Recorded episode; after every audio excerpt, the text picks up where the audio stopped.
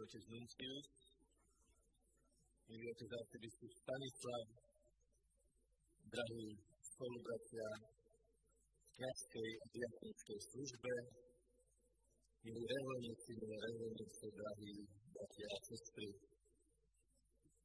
Možno vás v tomto počasí poteší aspoň predstava, že by sme na chvíľu vstúpili do prilahlého primastiálneho paláca, aby sme tam nastívili jeden priestor a v ňom sa pozreli na jeden obraz.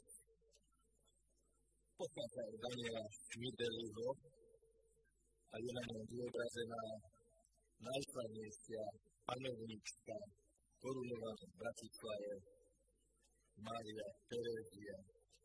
A preto nás nejako neprekvapí, že na tom obraze je vyobrazená korunovačný šatách. Za tých šatách, ktorý v katedrále Sv. Martina prijala korunu, meč i žezlo, tých šatách, ktorých presla a niekoľko metrov odtiaľto v korunovačnom sprievode.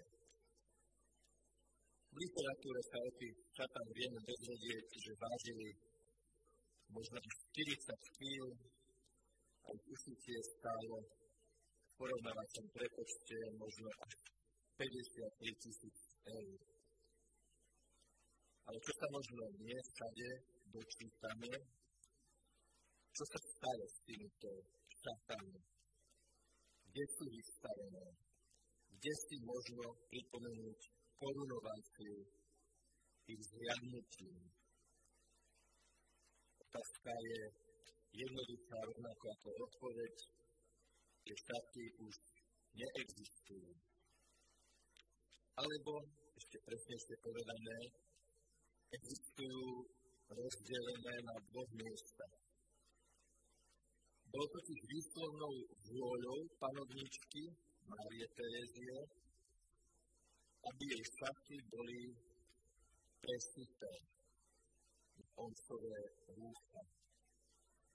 A tak rovnako dieceze Eger, ako v dieceze Chatmár, môžeme tieto šaty dnes stretnúť v podobe mikry, pluviála, školy, ornátu, prikrývky na kaj. Vyjadruje to totiž veľmi symbolické. Nielen zbožnosť, hlbokú zbožnosť, eucharistickú úctu Márie Terezie, ale oveľa lepšie ešte skutočnosť, ktorú chceme my aj dnes vyjadriť. Že Ježiš je kráľom kráľov a pánom pánov. Zo šiat použitých na jednorázovú korunováciu a intronizáciu ľudskej osoby sa stalo omšové rúcho, v ktorom Kristov kniaz znovu a znovu na každej omši, tak povediať, s a vierou znovu korunuje a intronizuje Ježiša Krista, prítomného v Eucharistii, za najvyššiu hodnotu každého človeka a všetkých čias. My vieme o Márii Terézii aj to, že sa pravidelne zúčastňovala svetých omští, procesí, adorácií. Aj tu v Bratislave, veď v období korunovácie tu pobývala vlastne sedem plných mesiacov. Zbožnosť matky, ale ešte nemohla celkom garantovať zbožnosť syna. Teda paradoxne, že Jozef II. eucharistické procesie odmezoval, zakazoval, nehovoriac o tom, že aktívne rušil eucharistické bratstva. To len svedčí o tom, milí bratia a sestry, že úcta k Ježišovi viera v Neho, úcta k Eucharistii sa nedá dediť automaticky. Je to vždy milosť. Je to vždy veľký dar a každá generácia si znovu a znovu musí sama v sebe oživovať a prehlbovať úctu a vieru v eucharistické prepodstatnenie. Sústavný rozklad do živej viery, čerpaný do živej Božej prítomnosti, je možný len vtedy, keď cítame živé slovo, Evangelium, Sveté písmo. My totiž veríme a vyznávame, že Evangelium je jediný text napísaný pred 2000 rokmi, ktorého hlavný hrdina i autor texta žijú. Ježiš žije a duch, ktorý Evangelium inspiroval, vánie. Tu a teraz, vždy a všade a za každých okolností. Živé Evangelium nám chce dať živú vodu viery, jej hlboké a stále pevnejšie korene. Pripomeňme si tie slova, ktoré nám dnesné Evangelium zdôrazňuje. Ježišové slova. Ja som živý chlieb. Ja som živý chlieb z neba. Teda od živého Boha, darovaný, nalámaný živému človeku. Chlieb je naplno chlebom vtedy, keď sa požije, keď cíti, keď je prijatý.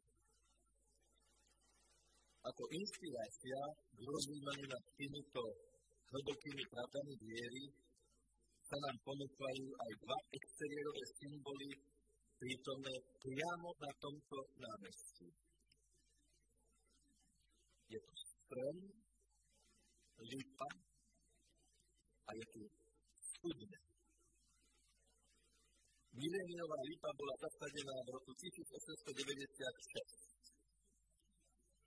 komunistami po 80 rokoch odstraňovaná.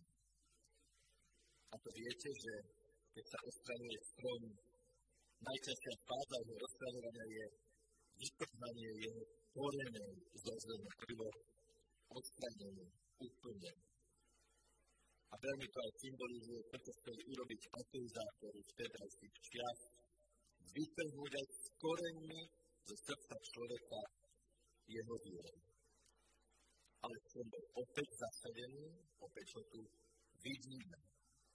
A tak si môžeme všimnúť ten symbolizmus, že strom nemá jeden koreň, ale dva korene.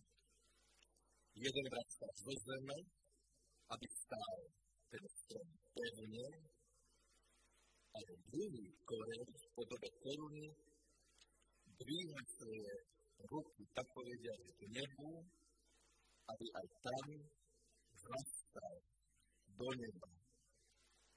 Toto je to vzájomné prerastanie neba a zeme. To je moje telo. Pije moju krv. Odstáva vo mne a ja v ňom. Ako mňa poslal živý otec, a ja žijem z Otca, aj ten, čo mňa je, bude žiť zo mňa.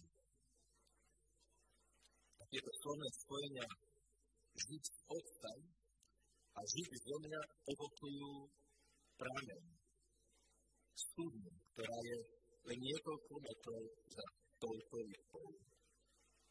Jej symbolizmus je špeciálny tým, že ak je studňa voľne prístupná, pozerajúc do nej, ak nie je vyschnutá, v jej hladine, v hladine vody sa odráža nebo. Duchovná studňa je pozvaním zaviesť na hlbinu, pozrieť do hlbín a tam objaviť nebo. Ako ho pri inej studni, možno najslávnejšie na svete, je to Jakubová studňa, kde počas rozhovoru Ježišom objavila Samaritanka v Ježišovej prozbe, aby sa jej dal napiť jeho ako spasiteľa vykupiteľa a záchrancu. Táto konkrétna studňa na primáciálnom námestí je ale až trikrát chránená kovovými mrežami, aby sa tam nehádzali mince a rôzne iné predmety. Zvyk házať mince do studní a do fontán údajne pochádza ešte z polárských čias, keď si takto chceli ľudia predplatiť pomoc a ochranu svojich božstiev. My už to máme zaplatené. Zaplatil Ježiš. Všetko zaplatil Ježiš. A chlieb, ktorý ja dám, je moje telo za život sveta. Darovaný chlieb, záchranný chlieb pre teba, pre mňa, pre každého, pre celú civilizáciu. Pred chvíľou prstalo a mali ste otvorené bázniky, prestalo pršať a ste ich zložili. A to je symbolom toho, že Ježiša chceme vyznávať, uctievať a rozvímať, či prší, alebo je pekné. A to vyjadríme aj tým, že dnes s Ježišom vykročili. Čo budú vidieť ľudia, ktorí možno náš prievod uvidia len spontánne, bez toho, aby sem prišli so zámerom a úmyslom načerpať duchovne. Uvidia baldachín, pod baldachínom pozlácenú monstranciu, zástup, ktorý kráča, spieva, modlí sa za organizačné vypetia. Keby sa niekto opýtal, prečo, čo je stredobodom, ústredným, vzťažným, oporným, záchytným bodom vášho slávenia. Kde je? Možno by je prekvapilo, keby sme povedali, to je ten kúsok nekvaseného chleba, tých niekoľko gramov nekvaseného chleba uprostred. Ten trehučký chlieb je stredobodom nášho kráčania. Lebo my veríme a vyznávame, že v každej svetej omši z moci ducha pri slovách vysveteného Kristovho kniaza sa chlieb prepodstatňuje a stáva sa Ježišom, stáva sa Ježišovou prítomnosťou. A preto dnes s hlboko vnútornou bázňou vykročíme do ulic. Zomknutí okolo Ježiša, lebo On je pravda, kráčajúc s Ježišom správnym smerom, lebo On je cesta, vyznávajú sa Ježišovi, lebo On je život. Lebo On, áno, je našim pevným, ťažným, záchytným bodom, po ktorom ľudia túžili od vekov. A ten najslavnejší citát je spred 300 rokov od narodenia Ježiša Krista, keď slávny Alcimedes povedal Dal bych konzistam et terram celum que movebo. Dajte mi pevný bod a pohnem zemogulou, čo je asi menej známe, on chce pohnúť aj nebem.